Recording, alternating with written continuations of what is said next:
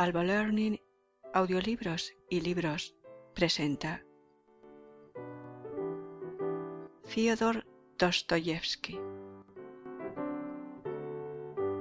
Más audiolibros y libros gratis en albalearning.com.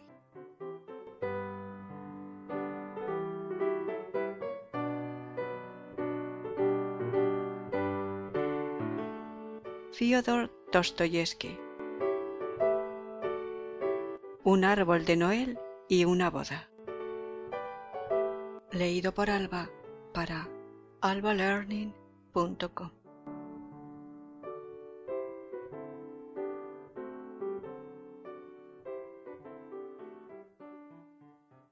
Hace un par de días asistí yo a una boda. Pero no. Antes he de contarles algo relativo a una fiesta de Navidad. Una boda es, ya de por sí, cosa linda, y aquella de Marras me gustó mucho. Pero el otro acontecimiento me impresionó más todavía. Al asistir a aquella boda, hube de acordarme de la fiesta de Navidad. Pero voy a contarles lo que allí sucedió. Hará unos cinco años, cierto día entre Navidad y Año Nuevo, recibí una invitación para un baile infantil que había de celebrarse en casa de una respetable familia amiga mía. El dueño de la casa era un personaje influyente que estaba muy bien relacionado. Tenía un gran círculo de amistades. Desempeñaba un gran papel en sociedad y solía urdir todos los enredos posibles.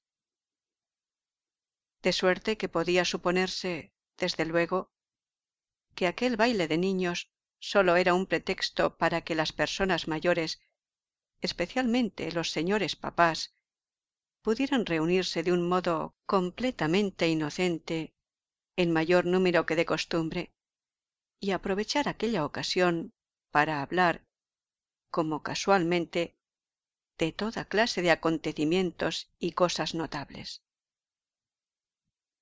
Pero como a mí las referidas cosas y acontecimientos no me interesaban lo más mínimo, y como entre los presentes apenas se tenía algún conocido, me pasé toda la velada entre la gente, sin que nadie me molestara, abandonado por completo a mí mismo. Otro tanto hubo de sucederle a otro caballero que, según me pareció, no se distinguía ni por su posición social ni por su apellido. Y, a semejanza mía, sólo por pura causalidad se encontraba en aquel baile infantil. Inmediatamente hubo de llamarme la atención. Su aspecto exterior impresionaba bien. Era de gran estatura, delgado, sumamente serio, e iba muy bien vestido se advertía de inmediato que no era amigo de distracciones ni de pláticas frívolas. Al instalarse en un rinconcito tranquilo, su semblante, cuyas negras cejas se fruncieron, asumió una expresión dura, casi sombría. Saltaba a la vista que, quitando al dueño de la casa, no conocía a ninguno de los presentes y tampoco era difícil adivinar que aquella fiestecita lo aburría hasta la náusea, aunque, a pesar de ello, mostró hasta el final el aspecto de un hombre feliz que pasa agradablemente el tiempo. Después supe que procedía de la provincia y sólo por una temporada había venido a Petersburgo, donde debía de fallarse al día siguiente un pleito enrevesado del que dependía todo su porvenir. Se le había presentado con una carta de recomendación a nuestro amigo el dueño de la casa, por lo que aquel cortésmente lo había invitado a la velada. Pero, según parecía, no contaba lo más mínimo con que el dueño de la casa se tomase por él la más ligera molestia y como allí no se jugaba a las cartas y nadie le ofrecía un cigarro, ni se dignaba dirigirle la palabra, probablemente conocían ya de lejos al pájaro por la pluma, se vio obligado nuestro hombre, para dar algún entretenimiento a sus manos, a estar toda la noche mesándose las patillas. Tenía verdaderamente unas patillas muy hermosas. Pero, así y todo, se las acariciaba demasiado, dando a entender que primero habían sido creadas aquellas patillas y luego le habían añadido el hombre, con el solo objeto de que les prodigase sus caricias. Además de aquel caballero que no se preocupaba lo más mínimo por aquella fiesta de los cinco chicos pequeñines y regordetes del anfitrión, hubo de chocarme también otro individuo. Pero éste mostraba un porte totalmente distinto. Era todo un personaje. Se llamaba Julián Mastakovich. A la primera mirada se comprendía que era un huésped de honor y se hallaba, respecto al dueño de la casa, en la misma relación aproximadamente en que respecto a éste se encontraba el forastero desconocido. El dueño de la casa y su señora se desvivían por decirle palabras lisonjeras. Le hacían lo que se dice la corte. Lo presentaban a todos los invitados, pero sin presentárselo a ninguno. Según pude observar, el dueño de la casa mostró en sus ojos el brillo de una lagrimita de emoción cuando Julián Mastakovich, elogiando la fiesta, le aseguró que rara vez había pasado un rato tan agradable. Yo, por lo general, suelo sentir un malestar extraño en presencia de hombres tan importantes. Así que, luego de recrear suficientemente mis ojos en la contemplación de los niños, me retiré a un pequeño boudoir en el que, por casualidad, no había nadie. Y allí me instalé en el florido parterre de la dueña de la casa, que cogía casi todo el aposento. Los niños eran todos increíblemente simpáticos e ingenuos, y verdaderamente infantiles, y en modo alguno pretendían dárselas de mayores, pese a todas las exhortaciones de ayas y madres. Habían literalmente saqueado todo el árbol de Navidad hasta la última rama. Y también tuvieron tiempo de romper la mitad de los juguetes, aun antes de haber puesto en claro para quién estaba destinado cada uno. Un chiquillo de aquellos de negros ojos y rizos negros hubo de llamarme la atención de un modo particular. Estaba empeñado en dispararme un tiro, pues le había tocado una pistola de madera.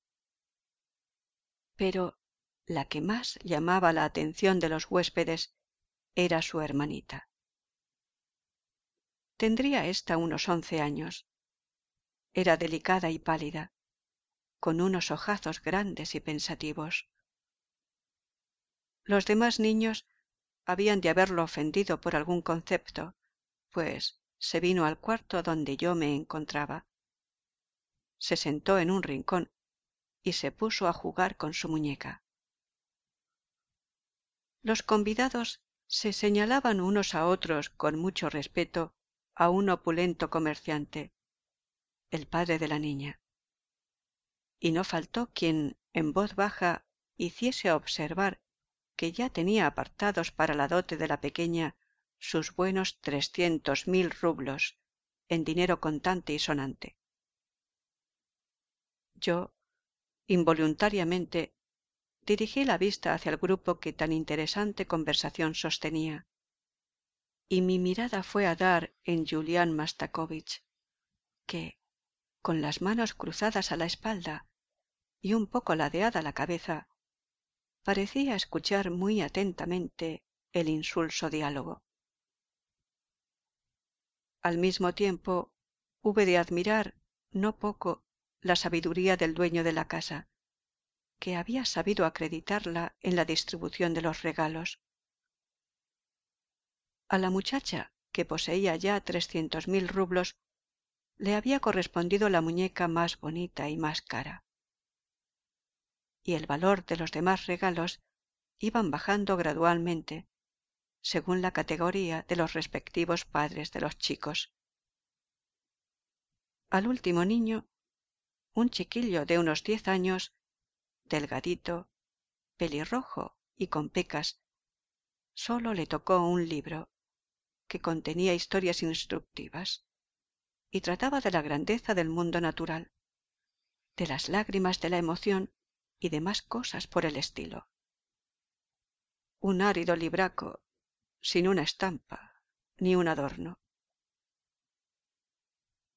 Era el hijo de una pobre viuda que les daba clase a los niños del anfitrión y a la que llamaban, por abreviar, el aya. Era el tal chico un niño tímido, pusilánime. Vestía una blusilla rusa de nanquín barato. Después de recoger su libro, anduvo largo rato huroneando en torno a los juguetes de los demás niños. Se le notaban unas ganas terribles de jugar con ellos, pero no se atrevía. Era claro que ya comprendía muy bien su posición social. Yo contemplaba complacido los juguetes de los niños. Me resultaba de un interés extraordinario la independencia con que se manifestaban en la vida me chocaba que aquel pobre chico de que hablé se sintiera tan atraído por los valiosos juguetes de los otros nenes, sobre todo por un teatrillo de marionetas en el que seguramente habría deseado desempeñar algún papel hasta el extremo de decidirse a una lisonja. Se sonrió y trató de hacerse simpático a los demás le dio su manzana a una nena mofletuda que ya tenía todo un bolso de golosinas y llegó hasta el punto de decidirse a llevar a uno de los chicos a cuestas, todo con tal de que no lo excluyesen del teatro. Pero en el mismo instante surgió un adulto, que en cierto modo hacía allí de inspector y lo echó a empujones y codazos. El chico no se atrevió a llorar. Enseguida apareció también el aya, su madre, y le dijo que no molestase a los demás. Entonces se vino el chico al cuarto donde estaba la nena. Ella lo recibió con cariño y ambos se pusieron con mucha aplicación a vestir a la muñeca. Yo llevaba ya sentado media horita en el parterre y casi me había adormilado, arrullado inconscientemente por el parloteo infantil del chico pelirrojo y la futura belleza con dote de trescientos mil rublos, cuando, de repente, hizo irrupción en la estancia Julián Mastakovich aprovechó la ocasión de haberse suscitado una gran disputa entre los niños del salón para desaparecer de allí sin ser notado. Hacía unos minutos nada más lo había visto yo al lado del opulento comerciante, padre de la pequeña, en vivo coloquio. Y por alguna que otra palabra suelta que cogiera al vuelo, adiviné que estaba ensalzando las ventajas de un empleo con relación a otro. Ahora estaba pensativo, en pie, junto al parterre, sin verme a mí, y parecía meditar algo. Trescientos, trescientos, murmuraba. Once, doce, trece, dieciséis, cinco años. Supongamos que al cuatro por ciento, doce por cinco, sesenta. Bueno, pongamos en total al cabo de cinco años cuatrocientos. Eso es. Pero él no se ha de contentar con el cuatro por ciento, el muy perro. Lo menos querrá un ocho y hasta un diez. Bah. Pongamos quinientos mil. medio millón de rublos. Esto es ya mejor. Bueno, y luego encima los impuestos. Mm. Su resolución era firme. Se escombró y se disponía ya a salir de la habitación cuando, de pronto, hubo de reparar en la pequeña, que estaba con su muñeca en un rincón, junto al niñito pobre, y se quedó parado. A mí no me vio, escondido como estaba detrás del denso follaje. Según me pareció, estaba muy excitado. Difícil sería, no obstante, precisar si su emoción era debida a la cuenta que acababa de echar o a alguna otra causa. Pues se frotó sonriendo las manos y parecía como si no pudiese estarse quieto. Su excitación fue creciendo hasta un extremo incomprensible al dirigir una segunda y resuelta mirada a la rica heredera. Quiso avanzar un paso, pero volvió a detenerse y miró con mucho cuidado en torno suyo. Luego se aproximó de puntillas, como consciente de una culpa, lentamente y sin hacer ruido, a la pequeña. Como ésta se hallaba detrás del chico, se inclinó el hombre y le dio un beso en su cabecita. La pequeña lanzó un grito asustada, pues no había advertido hasta entonces su presencia.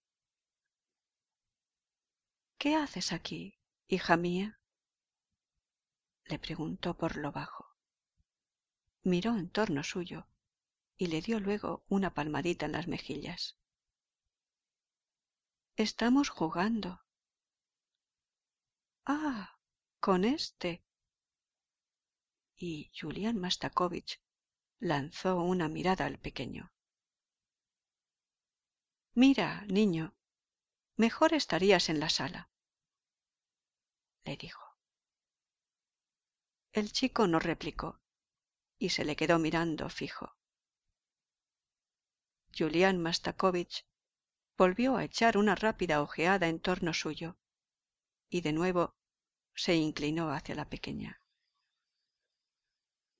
¿Qué es esto, niña? ¿Una muñeca? le preguntó. Sí, una muñequita, repuso la nena algo forzada y frunció levemente el ceño. Una muñeca. Pero, ¿sabes tú, hija mía, de qué se hacen las muñecas? No, respondió la niña en un murmullo y volvió a bajar la cabeza. Bueno, pues mira, las hacen de trapos viejos, corazón. Pero tú estarías mejor en la sala con los demás niños. Y Julián Mastakovich, al decir esto, dirigió una severa mirada al pequeño. Pero éste y la niña fruncieron la frente y se apretaron más el uno contra el otro. Por lo visto, no querían separarse. ¿Y sabes tú también para qué te han regalado esta muñeca? tornó a preguntar Julián Mastakovich, que cada vez ponía en su voz más mimo. No. Pues para que seas buena y cariñosa. Al decir esto, tornó Julián Mastakovich a mirar hacia la puerta, y luego le preguntó a la niña con voz apenas perceptible, trémula de emoción e impaciencia. Pero ¿Me querrás tú también a mí si les hago una visita a tus padres? Al hablar así, intentó Julián Mastakovich darle otro beso a la pequeña. Pero al ver el niño que su amiguita estaba ya a punto de romper en llanto, se apretujó contra su cuerpecito, lleno de súbita congoja, y por pura compasión y cariño rompió a llorar alto con ella. Julián Mastakovich se puso furioso. Largo de aquí, largo de aquí, le dijo con muy mal genio al chico. Vete a la sala. Anda a reunirte con los demás niños. No, no, no. No quiero que se vaya. ¿Por qué tiene que irse? Usted es quien debe irse, clamó la nena. Él se quedará aquí. Déjele usted estar, añadió casi llorando. En aquel instante sonaron voces altas junto a la puerta, y Julián Mastakovich irguió el busto imponente. Pero el niño se asustó todavía más que Julián Mastakovich. Soltó a la amiguita y se escurrió, sin ser visto, a lo largo de las paredes, en el comedor. También al comedor se trasladó Julián Mastakovich, cual si nada hubiera pasado. Tenía el rostro como la grana, y como al pasar ante un espejo se mirase en él, pareció asombrarse él mismo de su aspecto. Quizás lo contrariase haberse excitado tanto y hablado de manera tan destemplada. Por lo visto, sus cálculos lo habían absorbido y entusiasmado de tal modo que a pesar de toda su dignidad y astucia, procedió como un verdadero chiquillo, y en seguida, sin pararse a reflexionar, empezaba a atacar su objetivo. Yo lo seguí al otro cuarto, y en verdad que fue un raro espectáculo el que allí presencié pues vi nada menos que a Julián Mastakovich, el digno y respetable Julián Mastakovich, hostigar al pequeño que cada vez retrocedía más ante él, y, de puro asustado, no sabía ya dónde meterse. Vamos, largo de aquí. ¿Qué haces aquí, holgazán? Anda, vete. Has venido aquí a robar fruta, ¿verdad? Habrás robado alguna, ¿eh? Pues lárgate enseguidita, que ya verás, si no, cómo te arreglo yo a ti. El muchacho, azorado, se resolvió, finalmente, a adoptar un medio desesperado de salvación. Se metió debajo de la mesa pero al ver aquello se puso todavía más furioso su perseguidor. Lleno de ira, tiró del largo mantel de batista que cubría la mesa, con objeto de sacar de allí al chico.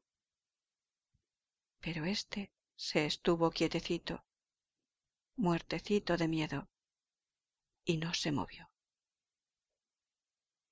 Debo hacer notar que Julián Mastakovich era algo corpulento era lo que se dice un tipo gordo, con los mofletes colorados, una ligera tripa, rechoncho y con las pantorrillas gordas.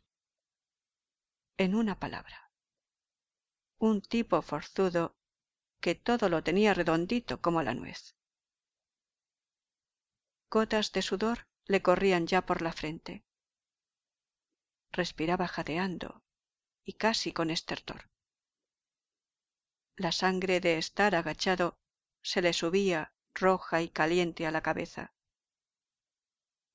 Estaba rabioso. De puro grande que eran su enojo o quién sabe sus celos. Yo me eché a reír alto. Julián Mastakovich se volvió como un relámpago hacia mí y no obstante su alta posición social, su influencia y sus años, se quedó enteramente confuso. En aquel instante entró por la puerta frontera el dueño de la casa. El chico salió de debajo de la mesa y se sacudió el polvo de las rodillas y los codos. Julián Mastakovich recobró la serenidad.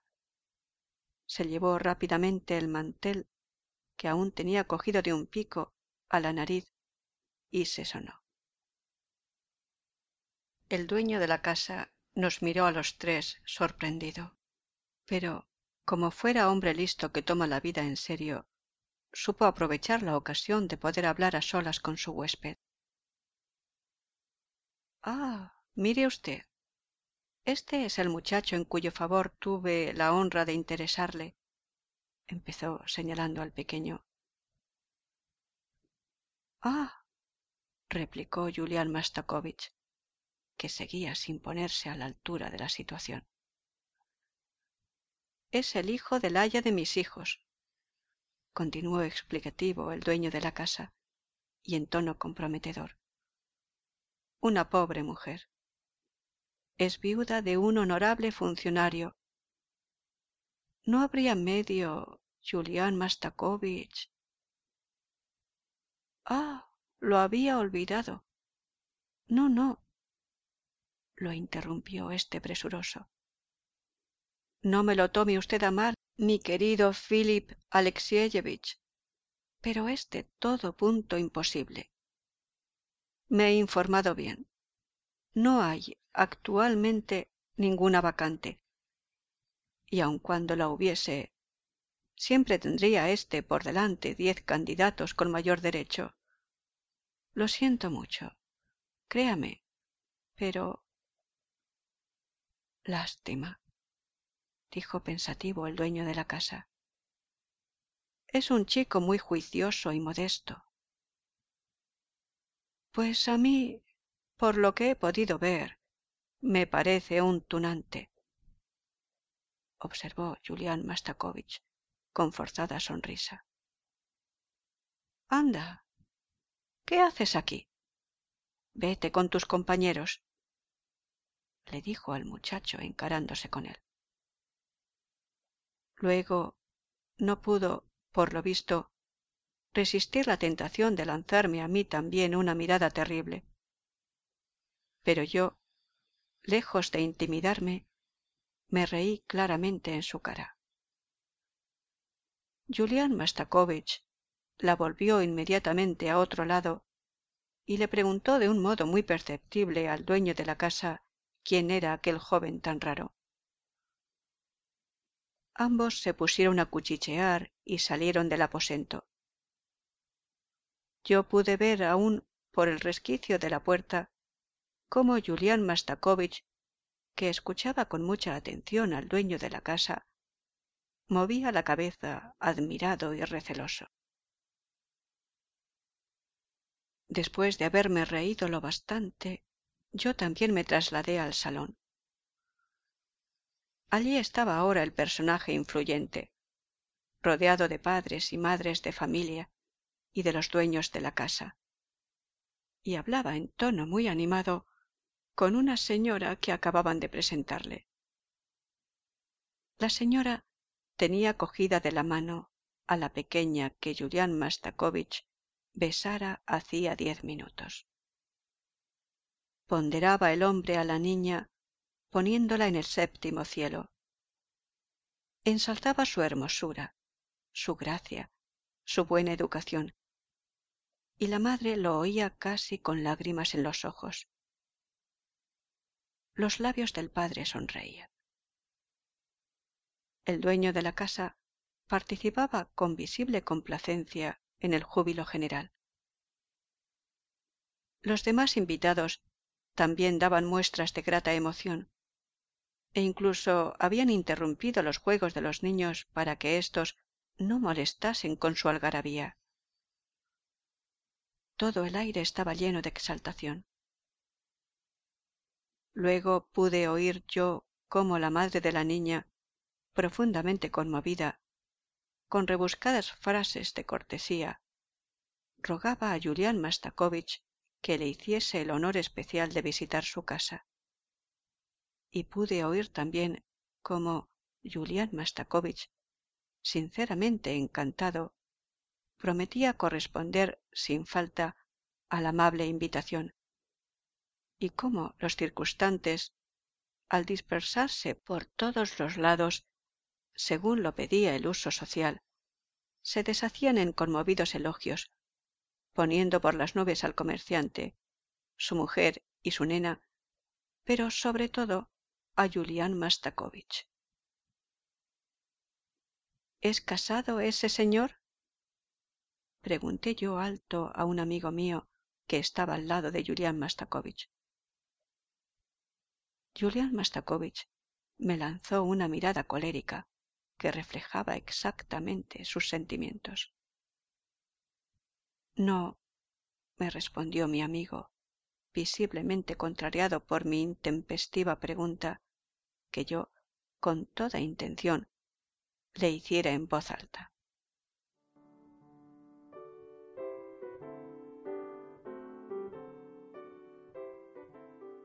Hace un par de días hube de pasar por delante de la iglesia de... La muchedumbre que se apiñaba en el balcón y sus ricos atavíos hubieron de llamarme la atención. La gente hablaba de una boda. Era un nublado día de otoño y empezaba a helar. Yo entré en la iglesia, confundido entre el gentío, y miré a ver quién fuese el novio. Era un tío bajo y rechoncho, con tripa y muchas condecoraciones en el pecho. Andaba muy ocupado de acá para allá, dando órdenes, y parecía muy excitado. Por último, se produjo en la puerta un gran revuelo. Acababa de llegar la novia. Yo me abrí paso entre la multitud y pude ver una beldad maravillosa, para la que apenas despuntara aún la primera primavera.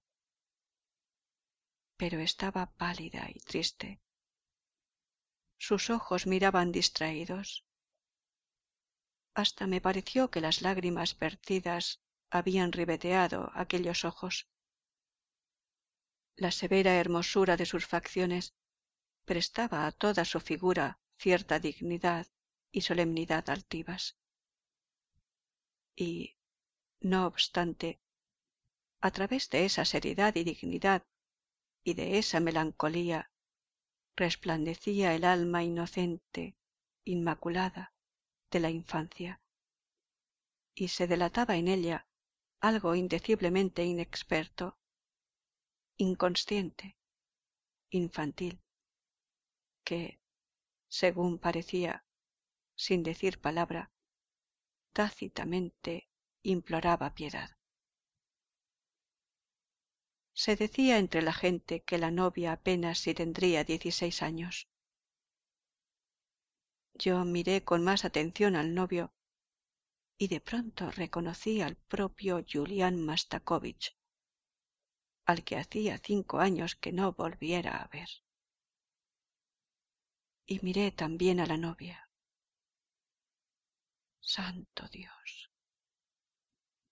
Me abrí paso entre el gentío en dirección a la salida, con el deseo de verme cuanto antes lejos de allí.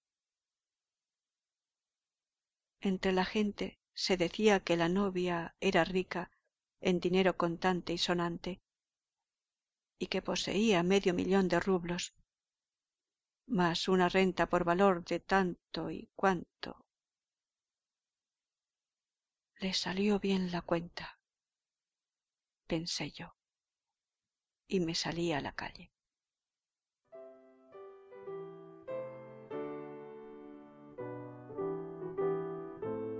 Fin de Un árbol de Noel y una boda de Fyodor Dostoyevsky, leído por Alba para albalearning.com.